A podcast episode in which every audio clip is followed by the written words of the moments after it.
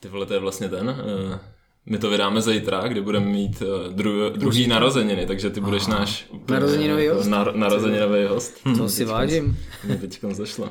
To vyšlo krásně. No. Ale nevím, to stihneme kolikátej jste zpostprodukovat. napsal, kolikátej díl to je. To nevím, tak řeknu, že narozeninový, ne? Tak jo, Prostě. to je dobrý. Tupý hrany. Ahoj.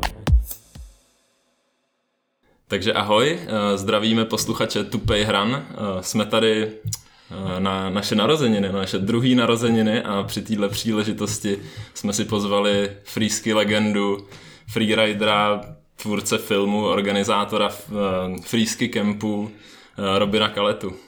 Tak ahoj a přeju všechno nejlepší k narozeninám teda. Ahoj, díky Ahoj. moc. Děkuji za pozvání. Eh, Chtěli bychom vás taky pozvat na naší placenou platformu herohero.co lomeno tupý hrany, kde nás za 5 euro měsíčně můžete odebírat a dostat se k bonusové části, dostat se k vlogům a ke všemu, co jsme tam vytvořili. Nově už je to krásně utřízený, takže když budete chtít si projet jenom vlogy, tak si to tam krásně naťukáte. A chceme taky poděkovat Snowpaniku za podporu, takže pokud scháníte výbavu, ať už na lyže nebo třeba na longboarding, protože venku toho sněhu teďka není zrovna nejvíc, tak uh, snowpanic.cz uh, je to místo, kde se vás kluci postarají. Díky moc. No. Díky. Můžete nám dát dárek k těm dvou, dvou, dvouletým narozeninám a kliknout nám tam to Hero Hero. Přesně. Protože si myslím, že se tady dneska bude mít o čem povídat s Robinem. Robine, ty jsi vystudovaný právník.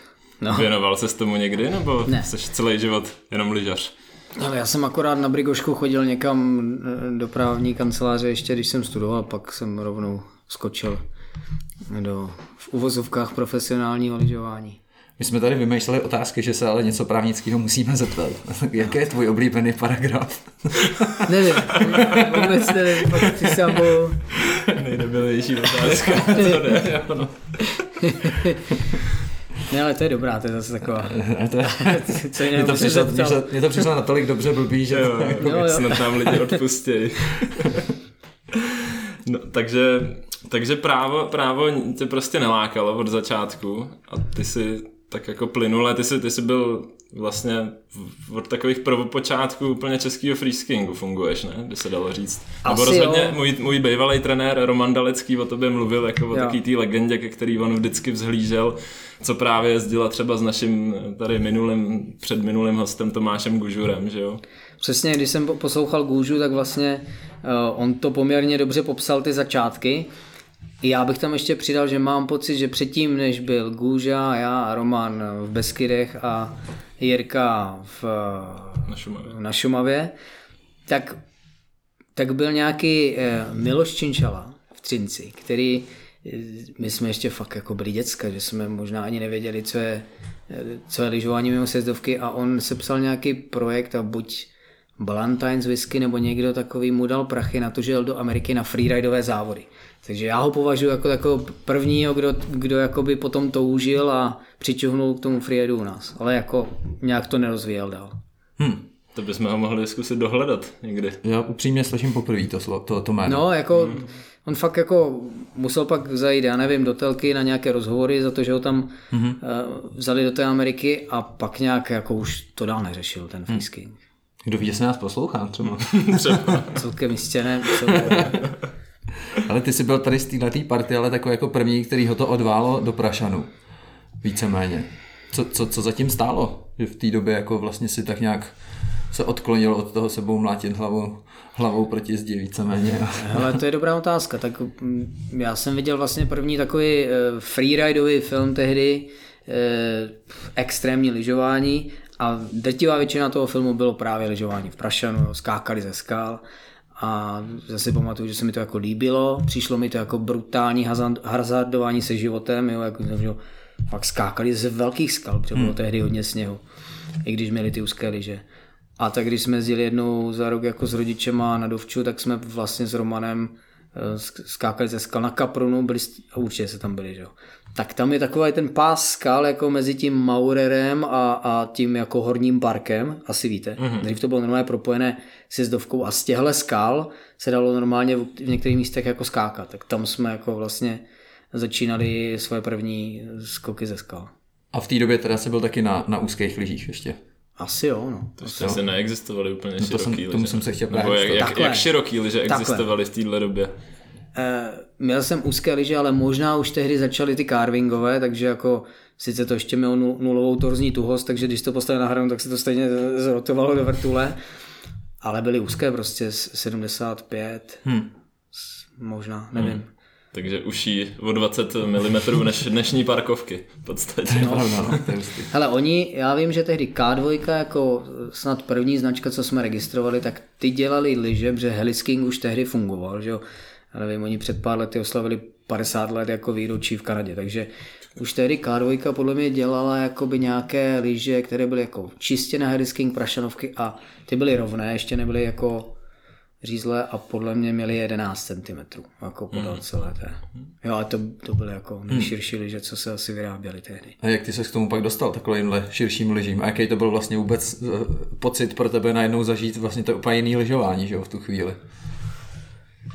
Hele, tak dostal jsem se, my jsme jezdili na nějaké ty exibice eh, na snowboardové závody, to tehdy vlastně organizovala Borčou, taková nějaká organizace a eh, Zdeněk Rak, který eh, vlastně pak jako dlouhé roky pracoval v Red Bullu a dělal Air Race a všechno, tak ten nějak si nás všiml a pozval nás na ty závody, aby jsme tak jako zpropagovali ten freeskiing. I vlastně Gůža tam s náma jezdil, Roba, Román, asi i ten Jirka s náma párkrát byl a tam si nás všiml dovozce uh, Felplu, mm. nějaký princ. A myslím, že na základě toho jsme dostali nějaké první, první jako byly, že širší, ale furt to bylo asi úzké. Mm. Tak nějak. A to se bavíme třeba o jakých letech. Třeba Minu, minule ještě, promiň, že do, do toho skáču, ale minule jsme měli Richarda Skanderu, No. no. legendu snowboardové No, no, no. no. scény zase. A s tím jsme se sekli, nebo e, e, Richie se sekl o 10 let s nějakou akcí, tak to se zpětně omlouváme, jak se to jmenovalo. Jib člověče? Masters. Jib Masters. Tak jsme já jsem, z toho byl, opraveni. já jsem z toho byl takový zaseklej, protože jsem si jako byl na 90% jistý, že to tak není, ale nechtěl jsem mu do toho skákat. On říkal, že v roce 95-96 dělal velký džibový závody. No jsem říkal, ty vole, to není A úplně... to bylo o 10 roků později. To bylo o 10 let Jasně, později, no. Ale já si myslím, že tohle bylo jako v minulém tisíciletí určitě. Nevím, jestli jako úplně na konci, nebo třeba 95 a dál bych řekl. Hustý. No a pak teda k těm úplně jako širokým lyžím, nebo já vlastně ani upřímně nevím, kdy vlastně se do toho prašenu začaly vyloženě vyrábět takhle široký lyže. Ty, no to vypadá, že do tohohle dílu jdu úplně nepřipravený, ale teď mě to jako napadlo, že vlastně nevím. Tak to museli být ty eh, K2, oni se jmenovali Big Kahuna, mm-hmm. no a ty byly fakt jako dávno předtím, než my jsme začali pořádně lyžovat. Mm-hmm. Pak možná to nějak jakoby se nerozvíjelo a pak až s těma karvingovými lyžema to šlo do, do větší šíř, šířky. Teď zase mi přijde, že jak už toho sněhu tak trochu ubývá, tak zase hmm. zužijou ty lyže trochu. Já nevím, kdy byly nejširší a jak Jasný. byly nejširší, asi to je celkem jedno. Jo, jo, to já jsem myslel spíš, když se tak jakoby dostal k tomu, ale nech, nechme to. Nechme Ale to my jsme být. vždycky jezdili v Prašanu a prostě Co máš pod nohama finále? Bylo trochu jedno, přesně. Jo, Bylo podstatné, aby jsme padali ze skal, spíš než aby jsme jezdili pěkné zatáčky. A když se u toho jako eh, dařily nějaké triky, občas jsme si upláceli skok, tak tak nějak jsme. Hm. Hm. Asi přirozeně jako každý. Ale ty si pak teda v tom Prašanu vlastně začal jezdit i závody. Freeride World Qualifier. To ještě tehdy vůbec se nemenovalo takhle, to ještě Ok. bylo dlouho předtím, než to začalo. To, tehdy byly separátní závody, Verbier X-Team, ten už byl dlouho a pak byl vždycky nějaký Red Bull Snow Trail v Chamonix, pak to začali dělat na Aljašce a byly, všechny závody byly jako separátní, jo. Mm-hmm. A teprve dlouho potom, co já jsem byl na prvních, tak to spojili do jedné vlastně série a rozstřídili to na ty qualifiery. Mm-hmm. A já jsem byl podle mě na prvních freeridových závodech v Rumunsku a až rok potom byla první jasná. A t- ten jasná adrenalina, to bylo... To Adrenalin. zase mám pocit, že já jsem nepřipraven třeba 98 ne, bych to, to, to typoval. je úplně jedno. Teď Možná jakoby první... Rok sem, rok 98. tam. Jako-. Jako na, na přelomu tisíciletí Okay, zhruba. okay.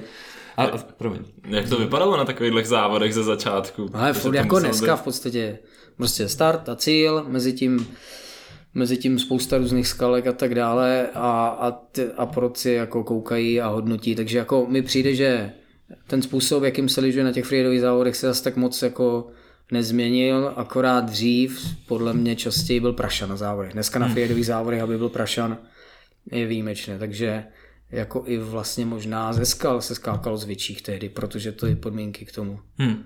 byly lepší. Ale ty jsi to trošku nakous, ale mohli bychom tak nějak popsat vlastně, jak se, jak se ty freeridové závody vlastně hodnotějí. Je tam, co, co všechno tam hraje roli.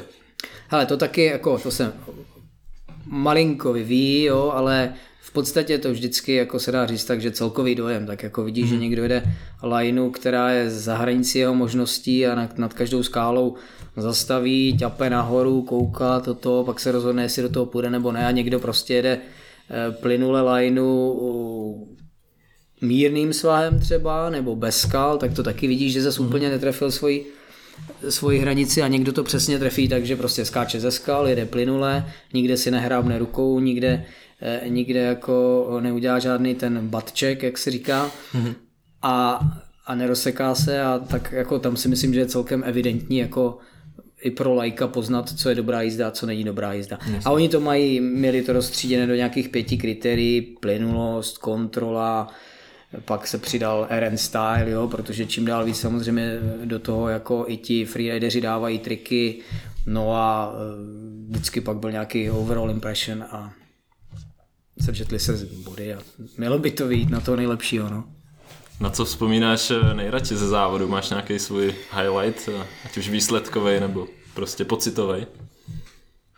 Já mám pocit, že já jsem nikdy moc dobře závody, jako, že já jsem vždycky buď to přestřelil, anebo jako mm, jsem si vybral moc lehkou lineu, takže nevím, no tak třeba na té jasné, když jsem vyhrál ten qualifications, Red Bull qualifications, mě pak pozvali vlastně na Red Bull Snow Trail na Monteroze, tak tam jsem to docela jako dobře trefil. Navíc jsem měl štěstí na prašen, takže jsem měl plynulé prašanovou lineu a vyhrál jsem. Sice jenom asi o čtvrt bodu před nějakýma švéďákama, ale stačilo to na to, aby mě pozvali mm-hmm. na tu Monterozu. To zní docela dobře. Může být špatný. Bo, čtvrt bod sem, čtvrt bod tam, to je jedno. že? jo, jo. Ale pokoušel se z té doby vlastně taky dostat do té úplně nejvyšší kategorie Freeride World Tour. Jo, já jsem vlastně, když začala ta qualify nebo vůbec ta Máš tady i freeride bu- mikinu na sobě tematicky. No ano, ale to jsem nevyhrál na závodě, to jsem dostal od našeho sponzora, ale nicméně, jo, jezdil jsem to jednu dobu tak hodně, že jsem nazbíral ty body a nedostal jsem se do túry, ale třeba dva pode mnou ještě dostali divokou kartu, protože byli třeba z větších zemí, víš, z Německa, tak, tak tehdy jsem si nějak řekl, že už jako ztrácím motivaci a vykašlal jsem se na to, pak jsme začali organizovat kempy a to, to jsem ještě třeba nějaký závod jel, ale víš, jak to je na závodě, jdeš na 100%, pak tě čekají ještě tři kempy, když se zraníš, tak jako máš urč- určitou zodpovědnost vůči, vůči lidem, se kterými máš jít pak na kemp, tak jsem si řekl, že to asi nedává smysl. Ke, ke, ke kempům se určitě dostaneme mm. ještě, ale zajímalo by mě teď, jestli sleduješ, asi sleduješ, co se děje na eh, freeridové scéně a že Freeride World Tour vlastně koupil FIS. Tak eh, Zajímal by mě váš názor na to, protože to je, roz, zajímal to, to je kontroverzní jak je to kontroverzní, velice Jako- kontroverzní. No. Mně to přijde ještě jakoby víc nehodnotitelný nebo nějak neškatulkovatelný podfis, než, než když se to řešilo se slopestylem a se vším. To si Že- taky to, myslím, no. Že když jsem to viděl, že se to stalo, tak jsem to vůbec jako nechápal. Ani nevidím ten důvod jakoby toho, nebo asi vidím důvod, ne, chce se rozšiřovat, jasně, každý Přesně, chce. chtějí, ale- chtějí bohužel asi víc sponzorů natáhnout do toho, jasně, víc peněz, stoprocentně odeženou nějaké závodníky, to je jako víc, jsem- to je jisté, že už nějací jako oznámili, že jako nebudou závodit, ale já, já upřímně řečeno nevím a trochu je mi to jedno. Mhm. Jako kdybych závodil, tak by mě to vadilo. Vadilo mi ti to. Asi jo. A jak je k tomu, co, co, co by tě na tom vlastně vadilo? Tak jako je to, že jo, freeride vždycky jako to je trochu anarchie, všechno a, a nejde to jako tolik dokupy jako s organizovaností a s profesionalitou e, jako FISových závodů. I ten, když, když jako srovnáš obecně jako přípravu freerideového závodníka a freestyle, nebo jako freestyleové závodníka, takže jo, že jo, ti kluci všichni to mají perfektně vyladěné, styl, trénujou, furt jsou na trampošce, všechno. A u těch freeriderů, jasně, oni můžou skákat na trampošce, oni buší fyzičku, ale jak jsem tak pozoroval ty freeridery jako s- skrze jejich kariéru, tak stejně to je tak, že prostě jeden rok to má nějak v hlavě dobře nastavené A daří se mu tref, tre, trefovat přesně tu hranu, aniž by moc často padal a moc často jel příliš lehkou lineu, ale další rok je, jede třeba úplně jako špatně, protože hmm. Já nevím, narodí se mu dítě, něco toto, takže u toho freeridu to vždycky bude spíš o tom aktuálním nějakém jako mindsetu a jako fyzick, fyzickém stavu, jo, hmm. než o tom, že bys to měl všechno tak dobře jako naježděné a natrénované, že to tam prostě dáš. Hmm. Že když umíš triple 1260, taky prostě v 90 nebo 80, hmm. tak, tak to tam nefunguje. Navíc ten sníh, po každé jiný. Ty zkušenosti ti umožní odhadnout ten terén tak, že samozřejmě, když tam přijde nováček, tak koukne na, na lineu, vybere si něco a buď to zhora netrefí, nebo to něco přepálí a ty jako zkušenější eh, to se líp jako trefíš do toho odhadu těch podmínek, ale zase budeš opatrnější, on když bude mít větší vůli a víc bude chtít, tak prostě eh, třikrát eh, se rozstřejí na závodech a pak vyhraje titul mistra světa, třeba. Mm-hmm. A pak jsou talenty typu, já nevím, Candy Tovex, který jako to má si v hlavě furt dobře srovnané. Asi jo, no. Ten asi jo. Jako zase z mojí perspektivy mi prostě přijde, že to je, že už jako předtím to nějakým způsobem muselo být, že jo, organizovaný ty závody a že ten FIS je vlastně jenom jiná věc, pod kterou to je v podstatě, ale zase na druhou stranu si říkám, že díky tomu, že, že to bude mít ten FIS, že do toho třeba jako můžou teoreticky přijít nějaký větší peníze a, a bude to třeba lepší, co se týče, já nevím, bezpečnosti nebo prostě prize money nebo něčeho takového, že jakoby si myslím, že tam můžou být i dobrý stránky na tom, no, ale, ale samozřejmě to no, jako, jako nevypadá dobře, protože jo. free Hele, s FISem takový, to, se tak jako jasně. jako bije, no prostě. Může to být, budou tam prostě eh, v té bezpečnosti nevím, jo, protože čím dál samozřejmě budou líp schopní předpovídat já nevím, laviny, všechno a stejně tam bude ten organizátor, který tam prostě dluží prachy tolika sponzorům hmm. a prostě v konečném důsledku řekne, tak to se pojede. A viděli jsme to párkrát, že to... To jsem byl svědkem no. sám na mistrovství světa v Sierra Nevadě, kde bylo úplně příšerný počasí a oni no. měli prostě koupený televizní práva nějaký a muselo se to odjet Přesně tak. V, v tu dobu. A když to bude a víc peněz, tak ty tlaky budou akorát větší, hmm. jako na jako to je pravda, no, to je pravda. Takže jako jo. To byla bizarní situace. To, to normálně tam potom, potom delegátovi z FISu tam házeli sněžný koule, že jo, hmm. jezdci. A protože on, on, tam, on tam říkal prostě we do everything, we do we organize it, we do prostě uh, streamings, you guys don't do nothing, nebo něco takového a úplně všichni propuchli ve smích, we do nothing, we do nothing, víš co, my tady jezdíme, my se tady prostě zabijíme. No. na trati v de- ve větru, v dešti, v ledu a you guys don't do nothing. No přesně, a takhle, jo, jako když, do, když v tom bude víc peněz, tak tyhle ty tlaky budou daleko větší. A možná bude, budou lepší metody od, odhadování lavin všeho a stejně prostě to bude jako akorát víc mezi dvěma mlinskými kameny. To je jedna věc. A druhá hmm. věc je, když do toho bude víc peněz, bude to víc vidět a tak dále, bude víc freeriderů. Kdo z nás to chce? Hmm. Pravda. Pravda no. vy, vy, vy jste teďka zmínili oba dva tu, tu bezpečnost. Mě by ještě zajímalo vlastně, jak moc se to řeší na těch závodech. Hele, Řeší se to rozhodně hodně. Vždycky tam pošlou nějaké horské vůdce, nějaké mm-hmm. odborníky na laviny, aby projeli ten svah, udělají si ty kompresní testy, eh, posoudí tu situaci a v uvozovkách rozhodnou, jestli to je bezpečné nebo ne. Ale já sám jsem byl na závodech právě na tom eh, Red Bull Snow Trail na Monteroze, kde prostě eh, tím svahem projeli, udělali tam ty testy, řekli, že to je stabilní sjelo několik jezdců a pak eh, jel jeden slovinec Jani Pogačar nad obrovskou skálou, urval lavinu, jako gigantickou. Nikdo, hmm. všichni mysleli, že je prostě mrtvý. On normálně dole pod té 50 metrové skály z té laviny vyjel. Sice se tak trochu jako třepal a jako dojel a, a, a viděl, že vlastně to bylo posouzeno jak nejlíp mohli hmm. a stejně jako Nevím, jestli si to nevšimli, že to bylo moc hluboko, nebo prostě zase ten tlak od organizátora byl velký, nebo prostě ten sklon na ta expozice byla taková, ale stalo se to. A takových jako lavin se na závodech freeridových jako událo víc. Neříkám, mm. že to je pravidlem, že mm. na to kašlou, ale není to jako úplně výjimečné. Zase je výhoda, že tam máš tu záchranu, všechno, jo, jsou tam vrtulníky nastartované dole, takže když už se by někdo skončil v lavině, tak ho vyhrabou velice rychle a nevím o žádné jako tragédii, že by v důsledku zavalení lavinou na freeridových závodech někdo zemřel. Hm. Chápu. A teďka třeba ještě vlastně s tím, jak se eh, rozvíjí furt nějaká vlastně funkčnost třeba airbag batohu a tak, tak to je, eh, je to už třeba teďka povinný s tím závodit?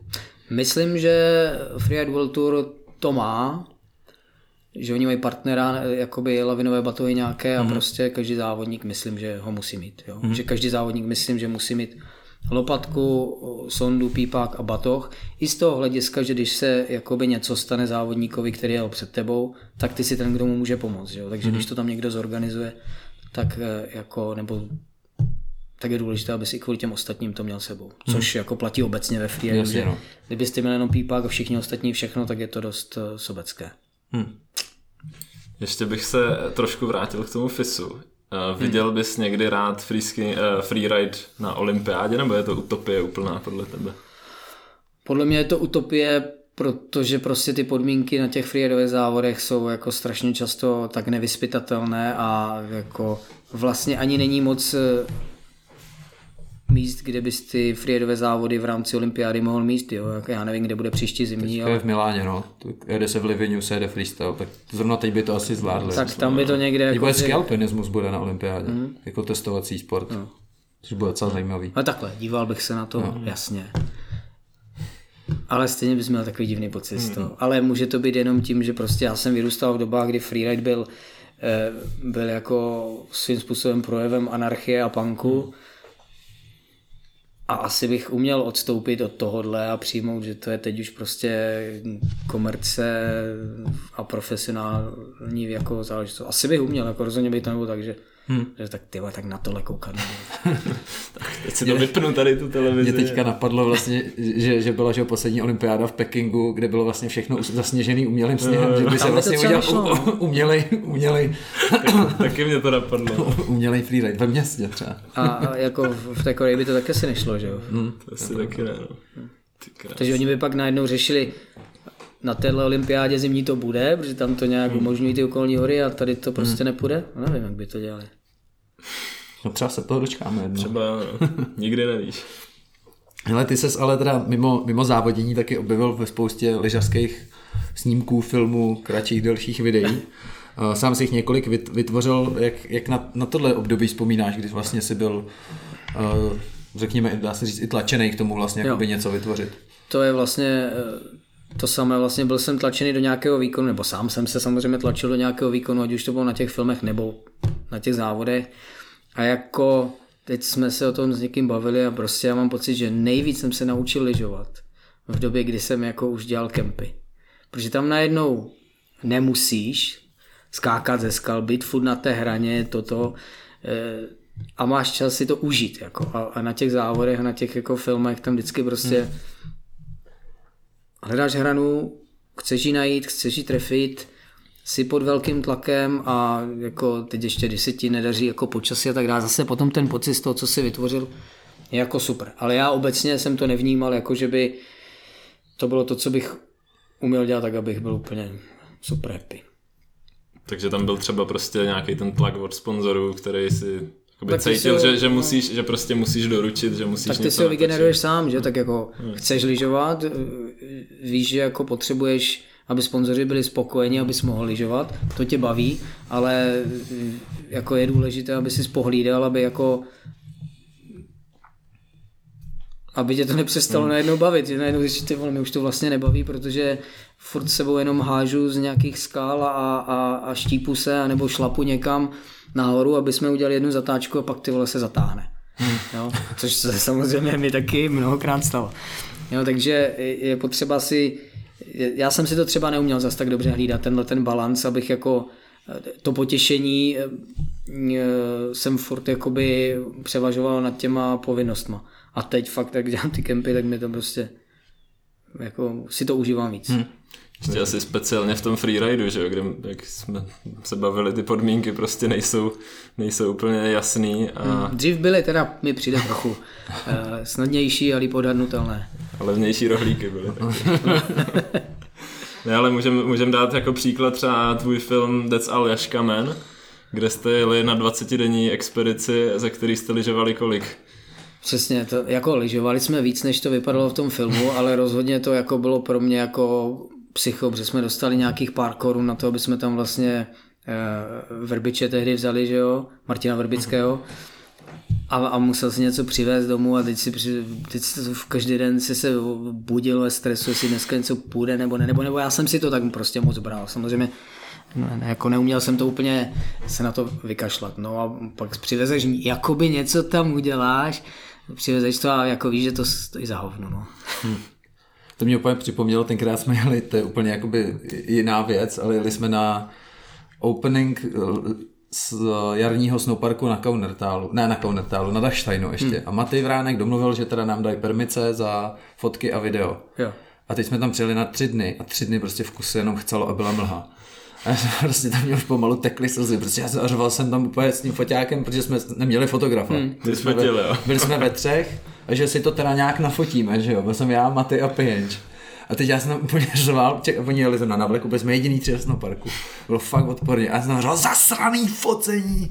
A úplně jsem to nenáviděl, takže úplně chápu tady ten, a to, tenhle ten tlak byl určitě Hele, ještě větší. Ale jako ty, ty tlaky vidíš, to si, to si dělá člověk sám na hmm. sebe. Já se jako celý život vlastně učím, jak jakoby nechci říct odolávat tomu tlaku, ale jak si v hlavě jako říct, hele, jako nedělám to ty vole přece proto, abych se tady stresoval a snažím se vždycky najít způsob, jak to i teď vlastně, že jo, Eh, jo, to je furt to samé, prostě jak ten tlak, jak, jak to zařídit, aby ti ten tlak ne, nevzal to potěšení z toho, že to děláš, no, to je jako podle mě velká challenge, nejspíš pro každého, nebo minimálně. Hmm. Jo, jo, jako cítím to dost podobně, no. Jako ty, no. ačkoliv jsem třeba jako nebyl na Aljašce kvůli tomu, hmm. ale přesně i tady na blbým ledovci v Rakousku, to jakoby cítíš ten tlak, když prostě jakoby něco na to dostaneš, tak v tu chvíli se cítíš Přesně, jako zavázaný. Ale trochu tak jsem zjistil, že ti, eh, že na to člověku pomůže, když jako, jako zažil pár fuck upů, zažil tako, pár takových průserů, že si uvědomí, že teď nejde o život, ty vole, no tak co, tak jim ty hmm. prachy vrátím nebo něco. Ale jako není vždycky lehké toto. No. Hmm. Jako teď ještě zpětně řekl, já jsem, jsme ušetřili 100 euro každý. Ne? No právě. A já jsem byl úplně prostě nepříčetný a nenáviděl jsem lyžování v tu chvíli. Přesně, ty vole, to si hodíš tu oprátku dobrovolně, ty vole, a ještě jednou. Dobrá sranda. Hele, a jak vzpomínáš na časy tištěných časopisů? Já jsem dokonce si sebou tady přinesl frýsky časopis, který Aha. jsem našel doma s tvým, s tvým coverem. Fakt? Tady, žimba, já jenom tady mezi tím napíšu, mám sebou dokonce frýsky s jeho coverem na ukázání. V závodce ukážu. tak tady jsem tě takhle našel, no. Jo, super. Počkej, ty, já jsem i na té zadní straně. tak to Jsi na zadní? jo. Hezky. No to už je reklama. Tak to jste dobře obšancoval teda. To teda, no. Jo, dobře, Jak to tady, pro lidi, co se nedívají, co tady Šimba ukazuje na kameru, tak máme tady časopis Frýsky, legendární Frýsky časopis, který vycházel. My jsme se nějak teďka s Šimbou bavili, kdo ho vlastně vydával. Tak, je to, tak to bylo jako odnož od snou normálně? V podstatě asi snad to tam nikoho neurazí, bych to tak nějak viděl, no, protože ano, jako Luboš Sušila vlastně, který pracoval ve snou, si tam vzal, nebo vymyslel, vzal projekt, že bych chtěl dělat něco jako kolem toho freeridu a, mm-hmm. a freeskingu a, a udělal tenhle ten časák a jako rozhodně to vydávali oni a bylo to jako pod jejich tak to Skvělá věc. Miloval jsem to, já hlavně jo. jsem v té době přesně jsem začínal, takže jsem byl, to je takový to období, kdy seš nejvíc do toho zapálený, takže já jsem to četl, já jsem to četl jako dokola furt jsem to četl. Teď jsme to tady prolistovali a tam půlka stránek vystříhaných, že jo, jo že si to lepil. A druhá půlka slepených. Hezky, jo, takhle jsem měl rád. Ale je to takový slepený trošku. jo, jo. Takže to, to byla velká škoda právě, když to, když to přestali dělat. Jo, no a tak je, hele, dneska už to je všecko jiné. To už nejde, no. Taky je to dobrý, že? Ale říkáš, jo, ale slepený, slepený stránky, tak ty se objevil i v Playboyi a, a, v, a v Maximu a tak. Co, co, co, Podle tvýho webu. Takže jo, tam jsi to na sebe prásknul, že na život. Že snažím moc nekecat, když už jako něco...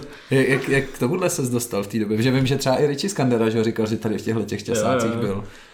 Jo, tak jako to byl zrovna nějaký boom a já jsem z hodou okolností zrovna byl nejvíc vidět, tak tě jako osloví to jako, jako není to výsledek žádné mojí celoživotní Jasně, Jasně, kvalitní PR. práce, nic takového, jo, nebo já nevím přesně. A nevzpomínám, ale tohle jsou jenom Tohle jsou jakoby jenom střípky z toho, co, o čem se tady povídáme, jo? nebo Jasný, důsledky jasný, toho, jasný. jo? To, není, to není to, po čem, po Já čem vím, To, to samozřejmě, jenom, jenom mě to jakoby tak ty tam máš hrozně, jako seznam hodně médií samozřejmě i, i těch My jsme prostě, si samozřejmě vypíchli. ale my jsme si museli tady vypíchnout tyhle, ty, který prostě nás tam uhodili do očí, že jsme si říkali, jestli, co, co jsi tam jakoby, co jsi, tam, co jsi jim tam říkal, nebo jsi tam i zapózoval, nebo něco takového. Ale to ne, to, to, protože oni tam taky vždycky neměli jenom nahaté lidi nebo Jasně, nahaté holky, jo, takže eh, tohle nebylo potřeba. ale, ale jak, jak mě napadá vlastně, jak v té době třeba na to reagovala scéna lyžařská, že si jako představa, já nevím, že Pepe Kalenský tenkrát vyfotil fotku uh, do, do katalogu pro O'Neill a v plavkách a taky dostával hroznou čočku od kluků, že jo, že si z něj dělali prdel. Tak ten byl všude na billboardech, i kolem Prahy, že jo, všude. Ale tak předně ta scéna eh, v době, kdy, kdy to vzniklo, byla jako úplně jako mikro, mikro mini. Jo? Takže A tím jsem- spíš možná by to muselo. A tím spíš, jako rozhodně si myslím, že já jsem vždycky považován za takovou tu komerční mrtku, jako, jako těma kórovýma, eh, kórovýma jako freeriderama, jo. A jako nechci říct, že mi to bylo jedno, ale tak prostě jsem říkal, hele, tak dělám, co mě baví, dělám to, jak nejlíp umím. Jasně. A to, ty důsledky toho být třeba v Playboyi zrovna nevnímám jako, že to je ostuda, když mám možnost tam říct něco, čemu věřím a No jo, jasně, takže to já- vždycky já jsem se tomu jako nevysmívám vůbec, to mě tak jako zajímalo. ale v momentě, kdyby mě, eh, já nevím, ty vole dali do teď přeženu, parlamentních listů nebo něčeho, jasně. co se jako, co je hluboce v rozporu s mým přesvědčením, tak si mám problém, ale jako uh, Playboy nějak v, v rozporu s mým přesvědčením nikdy nebyl. To, to se shodneme na 100%. To. Parlamentní listy by se mi taky nelíbily teda. To jo, no. Já jsem byl v Maximu, no, tak To je dobrý. tak jsem říkal někdy. Co. A to byli navíc jako fajn kluci, že jo, to jako... Uh, jak, jak ty ses vlastně ale pak třeba popral, že vlastně v téhle době vlastně, kdy ty si furt produkoval fotky, videa, tak vlastně byly ty tištěný média. A jak ses pak popral s tím, že vlastně tohle to přestalo? Jak, jak třeba ty vlastně vnímáš, jak eh, fungovat třeba s Instagramem a tak? No tak jako o, podle mě v době, kdy to umíralo, tak my jsme plynule jako přešli do organizování těch kempů a já jsem jakoby přestal víceméně tak nějak eh, to řešit nějaké mm-hmm. těštině. No takhle, když mě někdo oslovil, jo, pozvali mě třeba do DVTV a tak dále, tak jsem byl samozřejmě rád, ale Bál ses, já si to nedokážu představit tam jít. No, ty vole, já se jsem se trochu bál, že on půjde hodně do mě jako za ten, eh, za tu lavinu, jako Hmm. ale říkal jsem si, no, tak jako, co, no tak řeknu prostě, jak to cítím, Hmm. jak to bylo, co mi kdo za to může udělat, jako nikdy jsem netvrdil něco jiného, než jako přesně čemu věřím, nebo jak to bylo, takže jsem to jako bál jsem se trochu, ale on byl jako hodně Mhm. v pohodě. To je super rozhovor, to si myslím, že můžeme On se tam, doporučit. no, jak to. on se tam pokusil najít nějaký, eh, nějakou kontroverzi v tom, že, že si myslel, že já mu budu tvrdit, že freeride je eh, bezpečný Hmm. a on se chystal mi to rozporovat a já jsem mu rovnou na začátku řekl, že si nemyslím, že freeride Hmm. je bezpečný a tím jsem mu vzal trochu vítr z plachet. No tak jsme se Hmm. už pak bavili normálně jako chlap s chlapem. Tak ty jsi mu tam argumentoval, že autem jezdit je taky nebezpečný, že jo, v podstatě. No tak přesně, hele, to No, já rád jako- používám, samozřejmě eh, jsem za to uh, pranířován, protože to je alibismus jak svině, že jo. Hmm. No. Ale já věřím tomu, že prostě to můžeš dělat bezpečně, když budeš Minimálně to můžeš uvědomělý jít a budeš maximálně na, naproti, že jo? No přesně tak. No, tak víme, že jo. Hele, tak Tak se asi konečně můžeme na ty kempy m- m- vrhnout tady. A Uh, počkej, jsem ještě něco chtěl, k těm, k no to je jedno. Ne, ne, k těm časákům jsem něco chtěl říct, ale, ale už nevím co. Tak když tak si Můžeš ho pak podepsat, čím tak. Můžeš mi to podepsat. Dobře. Ale od roku 2011 teda organizuješ freeridový kempy. Freeride No možná camps, 10 teoreticky, ano. No. Šimba celý 11. Uh, máš to na webu? Jo, může být. Může být. My jsme je fakt, že rok předtím jsme udělali takový jako pilotní kemp, který asi se nedá považovat. Nultý ročník, jak se říká. Přesně. Uh, jak tě to napadlo? Cítil jsi jako, že tam je ta díra na trhu, nebo? Hele, já jsem to eh, nikdy moc jako, eh, přestože jak se všichni mají pocit, že já jsem ten, ta komerční mrtka a tak dále, tak já jsem to úplně nikdy jako eh, nevnímal nebo jakoby neplánoval věci z, z, z hlediska komerč, potenciálního komerčního úspěchu, ale vlastně, že jo, to přišla krize podle mě nějak 2008 a teď najednou já jsem měl, vždycky jsem si říkal, tak měl jsem tři sponzory a zhruba jsem měl třetinové jakoby peníze jakoby od nich. A vždycky jsem si říkal, třeba to udržet takhle, protože když by se mi to slilo do jednoho a ten si pak řekne kašlu na to, něco toto, tak jsem v prdeli. Hmm. Takže přesně mi takhle vypadl jeden sponzor s tou krizi, pak druhý a zbyl mi jenom jeden, což furt ještě jako jsem nějak byl schopen přežít, že bych nemusel hned začít pracovat jako právník, nedej bože. No a... Jsme ty paragrafy, jo? Přesně. Do, dostudovat. Bych vám to musel říkat, jak je můj oblíbený. z rukávu. No a, a tak jsme vlastně e, s mojí ženou seděli a říkali jsme si, co dál a prostě napadlo nás, že vlastně já jsem předtím koučoval na nějakých kempech, že Snowfest už byl v té době a Backcountry Camp už byl v té době a měl jsem pocit, že bych to asi chtěl dělat jinak, nebo že bychom to mohli dělat jinak a že to teda jako ty, ty zkušenosti načerpané by se daly jako, nebo měly by smysl nějak předávat, takže jsme eh, vlastně začali organizovat ty kempy, no, jenom prostě, že mi to přišlo jako dobrý nápad předávat zkušenosti a bavilo mě samozřejmě lyžování. Hmm. A už tě to bavilo třeba v té době, když jsi to jako tak zkoušel to koučování ze začátku, jako radit těm lidem a takhle, nebo jako jsi k tomu tak postupně jo, probojoval? Hele, spíš najdeš jako postupně eh, jako smysl k tomu, víš co, to je, jak, to je totálně přešaltrovat hmm. z toho, že musíš furt podávat nějaký výkon a, a udělat pěkné záběry a fotky do úplně jiného jako mindsetu, že najednou vlastně jsi zodpovědný za ty lidi, jsi zodpovědný za to, co jim říkáš, jak to na ně bude fungovat, ještě jsi zodpovědný za jejich bezpečnost a za to, aby domů je odjeli spokojení, takže jako zodpovědnosti poměrně dost, ale současně jako, když se ti to všechno povede, tak eh, to není jako, že ty jsi udělal dobrou zatáčku, nebo ty jsi skočil dobrý skok, ale to je, že si dalším pěti lidem prostě předal jako hezký zážitek v horách a jako to je prostě, mě to jako, mě to přijde super. No, jasně. Když se to povede, super. samozřejmě. Ale předchází tomu spousta stresu, že kurva, vybral jsem to dobře, tu hmm. Jak teda vlastně takový freeridový kemp probíhá? Můžeš si tady udělat, udělat reklamu. No. Jakoby známe, že freestyleový kempy, jak to hmm. probíhá, ale jak, to, jak je to na tom, na tom freeridovém? Co třeba ty jim jakoby vlastně všechno předáváš? Dá se to jakoby vzít, i vlastně jako nějaký kurz obecně chování? Jo, určitě, tak jako v první řadě e, e, naučíš pracovat s pípákem, sondou, lopatkou, jak nafouknout bato, kdyby se něco stalo.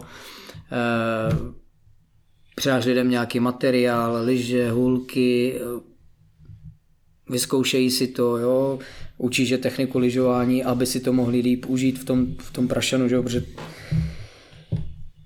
jo, Carver není zvyklý jet smykovým obloukem tolik a tak dále. Učíš je orientovat se v tom terénu. Prostě obecně, co snažíme se tak nějak jako adaptovat ty informace, které předáváme lidem na ty aktuální podmínky. Jo. Samozřejmě, když tam ty vole všude kolem let, tak je nebudeš učit, eh, jak, jak udělat kompresní test, protože no, prostě to nemá velký efekt a spíš si třeba hraješ s technikou lyžování, mm-hmm. nebo když není nic vidět, tak je, tak je neučíš, jak si najít spo, svoji lineu ze spolu nahoru, protože stejně ono vidíš. Takže tak nějak ta flexibilita toho, je to penzum zkušeností, které e, načerpáš tím, že e, lyžuješ dostatečně dlouhou dobu a děláš chyby dostatečně dlouhou dobu, je velké a snažíme se to vždycky jako adaptovat eh, na tu interaktivitu s tím, s tím prostředím, aby to mělo smysl pro ty lidi a tak vždycky to je malinko jiné, ale některé věci jsou stejné a to je hmm. prostě tak nějak v kostce. A teď samozřejmě s vývojem toho, jo, teď není v Alpách sníh, není ani v Gruzii sníh, jo, ani v Pyrenejích, tak s vývojem toho jako světového klimatu, který se určitě otepluje, ale rozhodně se i jako turbulentněji mění, jeden rok je to tak, jeden tak. Prostě my se snažíme přijít jakoby na kobylku tomu prašanu, protože většina těch našich jako kemperů chtějí prašan. Hmm. A my ho taky chceme. Tak nepřihlásím, já bych chtěl let někam, kde bude úplně let a nebude vidět. no, jenom, že... ale taky to potřebuješ umět, že jo? Jednak to potřebuješ umět, ale jako ty přesně, tak, tak co uděláš? Tak si letos ty vole super, eh, super v Gruzii loni, že jo, super záběry, všechno toto, koukáš na tom Instači nebo, nebo kde, tak ťuk, bouchnu si tam nějaký kemp příští rok nebo ně, někde si zabukuju ubytovat, ty tam je hovno. Hmm. Což já jako čím dál víc vidím, že my to děláme tak, že vlastně my velkou, možná už větší polovinu jako těch našich kempů děláme, že jedeme na poslední chvíli tam, kde jsou nejlepší podmínky a hrajeme na ty zkušenosti freeriderů a ty schopnosti zorientovat se rychle v prostředí, ve kterém si nebyl, protože hmm. Jo, to není jenom o tom, že si načteš na topografické mapě, jo, tady jsou, nebo já nevím, na Fetmapu, tady je skialpová túra, nebo tady se jezdí freeride, musíš, vidíš, a lokalové jdou tam, OK, tam už to je za chvilku rozmrdané, a až oni půjdou tady na ten menší svah, tak my už si na něm budeme třeba jezdit. Takže pochopit i jako trochu jako tu sociální interakci toho konkrétního místa v Šamony budeš mít daleko e, užší možnosti, protože tam jsou všichni, než já nevím v nějakém family resortu, kde Hmm. Jsou pěkné terény, ale nejsou tak jako frekventované freeriderama. Hmm. Je to, jako mě to strašně baví. Je to, je to prostě hlavně zajímavé v tom, že to nikdy nezevšední, protože každý den i v tom samém rezortu je jiný, že to není tak, že tak dneska zase vylezu na ten lekopec tady po těch řetězech nebo něco, hmm. to furt musíme ty říct, tam to už nám včera někdo rozjel, tak Jasně. Jak je to třeba s podmínkama, nebo máš tam nějaké podmínky pro ty lidi, co se ti tam hlásí ve smyslu, že musí umět lyžovat na nějakém levelu, nebo jak to, jak to máš vymyšlený, protože předpokládám, že tam nechceš zase nějakého úplného Niemanda, který neumí lyžovat, když Jasně. to takhle řeknu. Eh, hele, my to máme, my máme jako velkou škálu těch různých typů zaměření kempu. Jo. Máme i kempy, které jsou zaměřené na techniku lyžování a spíš to je v okolí sjezdovek, tak když někoho neznáme, nebo on sám si není jistý, jestli by to zvládnul, tak mu řekneme, tak pojď na takový kemp, tam se trochu pohrajem s tou tvojí technikou, zkusíš si to v terénu, uvidíš, jaké to bude a, a domluvíme se si to jako už na to, aby jsme tě vzali na něco většího. Pak máme kempy, na které jezdí jenom lidi, kteří už s náma jezdí dlouho, tím, my jim říkáme powder campy, jo, a to je v podstatě ty už moc jako ty naše keci nezajímají. Ty, ty, ty jako by chtějí hlavně, aby jsme jako prostě jim hledali pěkné liny v kvalitním sněhu a ať se to s nima neurve. Jo? Hmm. Takže to už je zase jako prostě first chair to last chair do mrtva. Jo? Tak tam samozřejmě si nemůžeš vzít někoho, koho neznáš, protože hmm. by to pokazil eh, jako celé té skupině, což nechce nikdo. No jasně. Hmm. Ale jak vlastně se, se tady v nějaký poptávce po kempech projevil ten boom toho skialpinismu, který vlastně se objevil v souvislosti s tím covidem, že vlastně najednou všichni lyžaři začali teda šlapat, když nejdou vleky. Tak jak ty jsi to třeba zaznamenal, jako že víc lidí se na to hlásí? Ale nebo... vzhledem k tomu, že my jsme lyžaři, freerideři a šlapem rádi, ale musí to mít jakoby ten, ten smysl v tom sjezdu následném, tak jako s náma takový ti eh, fitness ski alpinisti nejezdí. Jo? A to jsem jako nemyslel, ale myslím si, že třeba jakoby i z plno lidí, co jezdili v parku, tak se proměnili právě to, že začali jako teda šlapat a těm jde taky třeba i o ten sjezd nebo tak. Ale jestli obecně myslím ten boom, jestli se teda dotknul i toho freeridingu. Ale abych řekl pravdu, já to, já to za stolik nepoznám, protože my máme to štěstí, že když vypíšem termíny, tak se celkem rychle zaplní hned. Mm-hmm. A, eh, a takhle to bylo naštěstí když přišel covid, v průběhu covidu, i letos, přesto ta situace je zase znejistá z jiných úhlů pohledu, takže my to tolik nepoznáme jako uh, ty trendy. Jo, jako. My se snažíme dělat tak nějak, my se snažíme sledovat trendy vývoje počasí a ne mhm. trendy eh, vývoje toho, co lidi zrovna rádi dělají. Jasně. Což zní super vlastně, protože jsem s tím nemusíš stresovat vlastně. No zase stresuješ jinýma věcmi. Stresuješ jinýma, tak nemáš. Jedna věc ti odpadá, kolik, kolik takhle zvládnete kempu za rok udělat. A ty máš taky hodně spolutrenérů, co jsem koukal na web. Jo, jo, my, jako hele, tak myslím si, že dneska máme třeba, nebo letos máme asi 20 zhruba kempů, ale zase jo, byly tři kempy na techniku, pak jsou kempy v Alpách, půlka z toho je na poslední chvíli ty powder kempy, něco je Helisking ve Švédsku, jo, tak, takhle jakoby je to rozvrstvené, takže dohromady prostě třeba 20, mm-hmm. trošku střídím. Hele, a ten powder camp teda jako spočívá v tom, to mě jako by třeba mm. láká, zajímá, že ty se jakoby přihlásíš vlastně na Powder Camp na nějaký termín a vlastně Přesně. nevíš, kam pojedeš. Přesně tak. Podle toho, kde to spadne, tak tam se... A věříš nám, že Jasně. to rozhodneme dobře. Jo. A zatím eh, jsme to vždycky rozhodli jakoby po- poměrně dobře. Mm-hmm. Jo, a pak ještě jsme to expandovali jako na takzvaný Powder Adventure, že teoreticky v Alpách nebude sníh a bude možná potřeba někam letět. Jo, tak jsme byli třeba před čtyřma rokama nebo třema, jak začal covid zrovna, tak jsme byli v Pyrenejích, protože tam přišel takový ten brutální storm a byl to úlet jako super. Pak jsme byli v Bulharsku, takže my tak jako mm-hmm. snažíme se furt jako oscilovat kolem toho, jak se ten počasí vyvíjí. To je super, hmm. to se mi líbí. A je to dobrý. A samozřejmě ne každý má rád to dobrodružství. Samozřejmě ty vole už předem eh, týden ti lidi volají, tak co, tak eh, kam pojedeme? Já Nevím. Chceš prašan, tak počkej až den, kdy to fakt musíme rozhodnout, protože když to rozhodneme teď, tak to, ta předpověď se změní a pak to bude prostě Jo. eh, třeba horší, nebo bychom jeli jinam. Jo? Je to, jako fakt úlet. adventure. Teď to řešíme, ale já už teď v tom týden sedím, protože máme, jeden měl odjíždět v pátek kemp a paralelně k tomu další v sobotu. A teď víte, jak to je zhruba hmm. situace v Alpách, všechno tak trochu na hovno. Firnek dobrý, ale v lednu nikoho firm moc nezajímá. A teď tam, tam to vypadá, že Francie zhruba neděle, pondělí bude kydat jako hodně. Takže my teď hledáme místa podle webkamer, kde toho slezlo jako nejmíň nebo bylo toho nejvíc předtím a teď ještě musíš čekat, tak aby se ještě potvrdila ta předpověď, protože ty potřebuješ jako nepotře- 10 prachů na tom ledu, co to zmrzne, ten film ti nebude stačit. Ty potřebuješ prostě 30, aby to nekopalo, aby to bylo jako fakt powder camp, protože mm-hmm. chceme na powder. Současně v Japonsku to je teď dobrý a tam přijde obleva v půlce týdne, teď je to eh, hodně dobrý v Norsku, tam zase den má pět hodin, mm. jo, takže teď musíš vybalancovat, teď máš lidi, kteří jako vlastně jsou ochotní se rozhodnout tam nebo tam, ale ty chceš udělat to rozhodnutí správné, teď si pod tím tlakem toho, že tak co, kam? Já nevím, počkej ještě, ty.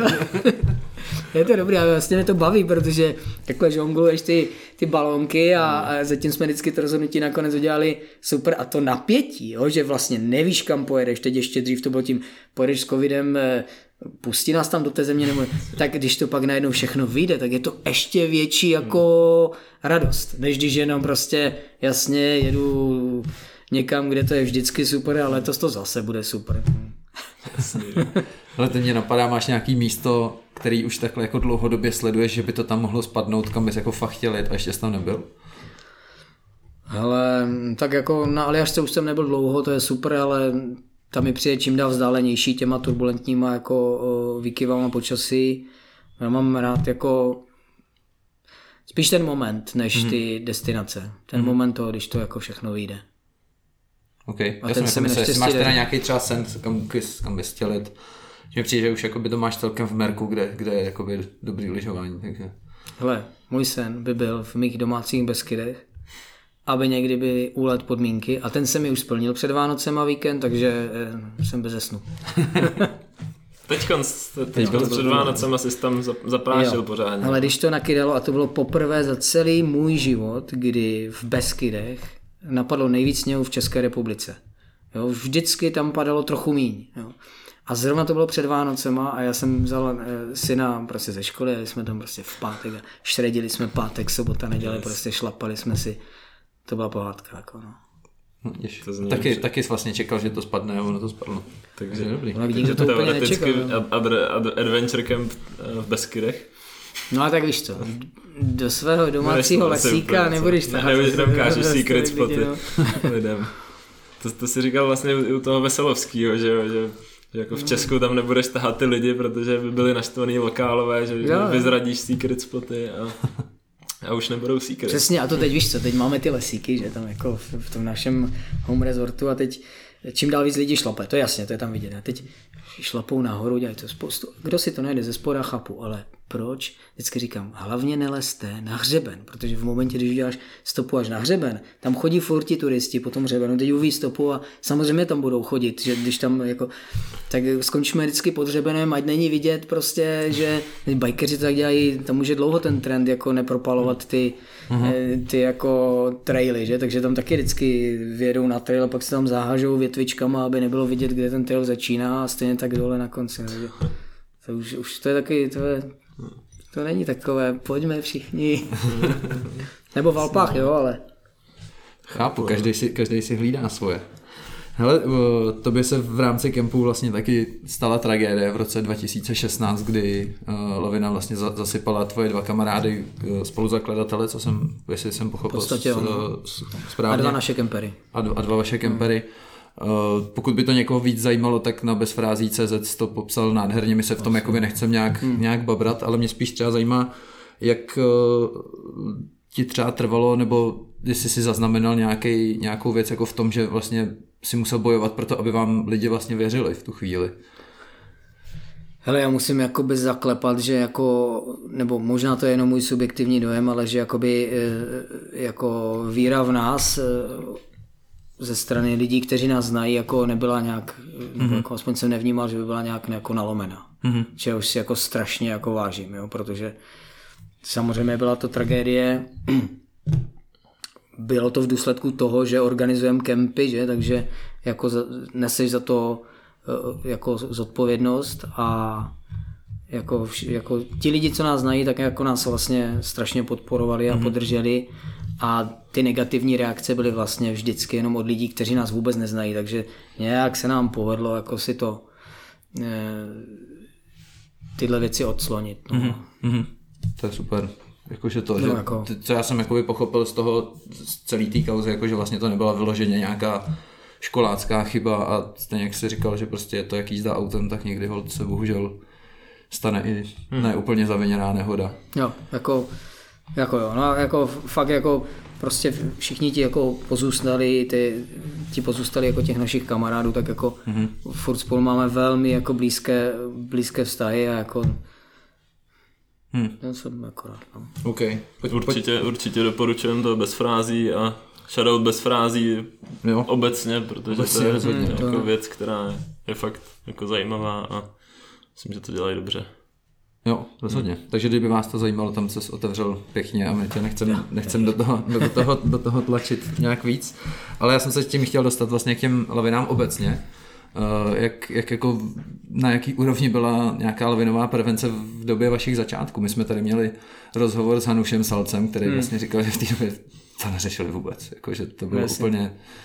Hele, já si pamatuju zrovna, vy tady vytahujete ten uh, Dead Alaska Man, ale první film, co se, co se natočil, vlastně to nám pomohl ten Zdeněk Rak jako zorganizovat, tak to byl nějaký Every Kolorovský, jo. A to jsme jezdili ve Francii ve středisku La Norma. Tam byl že jo, Tomáš, tam byl já Roman, pak tam byl ještě David Egidy, možná jste někdy, Jo, nebo vlastně dě, znám, dětkův kámoš, že jo, dobrý. Hmm. No, no, právě na Bobu, ne? Jo, jo, Myslím, on pak jezdil, snad byl i na olympiádě, no. A přesně, neměli jsme vůbec pípáky, teď tam byl takový jako prudký svah, skoro takový jakoby převy a teď jeden tam, že pojede, se natáčel, tak já jsem si jel nějakou lajnu a pak Egi jel takhle kousek, že pojede kousek vedle a celé, celé to jako upadlo. On s tím spadl dolů a teď takhle tekla ta lavina jako kolem mě, neměl pípák nic a on normálně, když se to zastavilo, tak mu zůstala trčet ruka jako z toho sněhu. On byl na mojí úrovni, takže já jsem tak jenom vytraverzoval k němu a přijel tam Borec hned jakoby nějaký eh, v- vlekář a že tam pojede tím rekem, to kontrolovat nebylo třeba, takže jsme ho vyhrábali a byl úplně v pohodě a vůbec nic se mu nestalo. Tak to je jakoby můj první vlastně zkušenost s lavinama ještě v době, kdy jsme ani nevěděli, že by to mělo být téma. Jo. A tak to jako Takže asi, ta, takže asi no. takový, taková odpověď. Jo, no. Tak to jste byli mladí a neklidní, ne? Pankáči, Ale já mám pocit, že anarchistický přes, pankáči. přesně tak. Ale říkal. jako musíš udělat chyby jako a když budeš mít to štěstí, že těch chyb uděláš dost a že z nich vyvázneš, tak potom můžeš přesně jako ty zkušenosti e, nějak posouvat dál. Hmm. A dostal ses naopak do, do situace, kdy už jsi věděl, že děláš nějakou chybu a jakoby už a stejně si ji dělal, nebo uh, No, tak jako jo, jasně, jako, myslím. jako,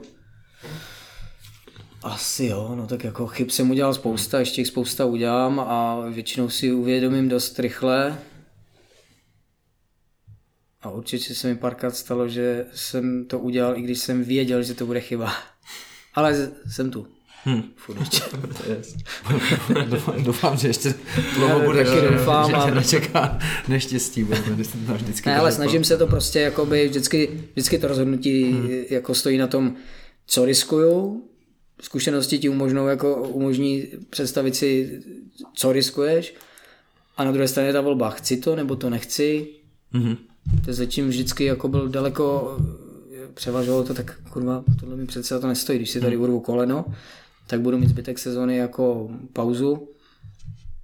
Takže já mám pocit, že jsem co se týče lavin jako hodně přizdi sráč. To si myslím, že není vůbec špatná vlastnost. Jako. No. Přesně tak možná jako eh, nemusí od- odsouhlasit každý, tak jako mám, za sebe mám pocit, že to tak trochu jako mám. Mně se jednou Mário vysmál, že, že jsem na frýské scéně známý, že jezdím pomalu autem a jsem říkal, no, tak, tak to mě zase tak nevadí asi, že bych se Ty úplně styděl za- tolik, co já, ty vole, jak jezdíš pomalu. Krásně, no. to je dobrá výčitka. To jsem říkal, s tím jsem spokojený. Skročil do Rakouska, ne, to pojedem 7 hodin. vole. Je to taková no, blbá nálepka, no. To za mě v pohodě. Já si pustím hudbu a jsem dobrý. Ale máš uh, nějaký, jakoby, řekněme, nechci říct, obavy, nebo uh, s tím, že vlastně ta, teďka zase se vrátím k tomu boomu toho skialpinismu a tím teda vlastně jakoby roste i počet těch lidí, kteří do toho jdou, uh, že může třeba k nějakým těm tragédiím jako docházet častěji, mně přijde, nebo jako obecně potkáváš lidi jako třeba z porovnání s pár let dřív, kdy to jako dělali fakt jako lidi, kteří se tomu věnou dlouhodobě a byli takový jako lidi, kteří se umějí pohybovat v horách, tak jestli teďka jako po- potkáváš lidi, kteří jsou vlastně jako fakt ne, jako ohledně těch lavin a znalostí terénu fakt nevzdělanci, který, o který máš strach jenom když je potkáš a bavíš se s nima večer na chatě. Jestli to vlastně jako roste tady tenhle ten... Hele, ono, ono většinou jako to má vždycky jako dvě mince. Čím víc máš zkušeností, tím často lidi se vydávají do složitějších terénů, jo? takže jako hmm. furt to riziko je jako, mám pocit, nechci to jako bagatelizovat, trochu podobné a rozhodně eh, mnohé výzkumy říkají, že jako ti zkušenější jsou ti častější eh, oběti lavin. Hmm. Ale je to samozřejmě tím, že stráví daleko víc času mimo ty sjezdovky a že jako zkušenější se prostě přesně vydávají do rizikovějších terénů. No. Takže hele, před pár lety umřel jeden z- známý v lavině na chopku, den na to tam šli horskáči udělat e, sněhový profil, je bylo to s nima taky, že jo? A pak napsali pěkný článek Lavina nevě, že jste lavinový odborník. Hmm. A jako dokonale tím vystihnul jako to, že vlastně ten lavinový odborník, nebo ať už to je horský vůdce, freerider, ta zkušenost má i tyhle ty jako negativní stránky, že si myslíš, že to znáš. A, a snažíme se právě jako přesně tuhletu, jakoby, eh, tuhletu stránku těch zkušeností jakoby řešit prostě furt tomu přistupovat tak, že to je můj první sjezd, že vlastně vlastně nemám žádné eh, lepší schopnosti než ten, kdo nemá ani pípák a nikdy o tom neslyšel. No a nechy se mi. No, Já jsem tam pozoroval.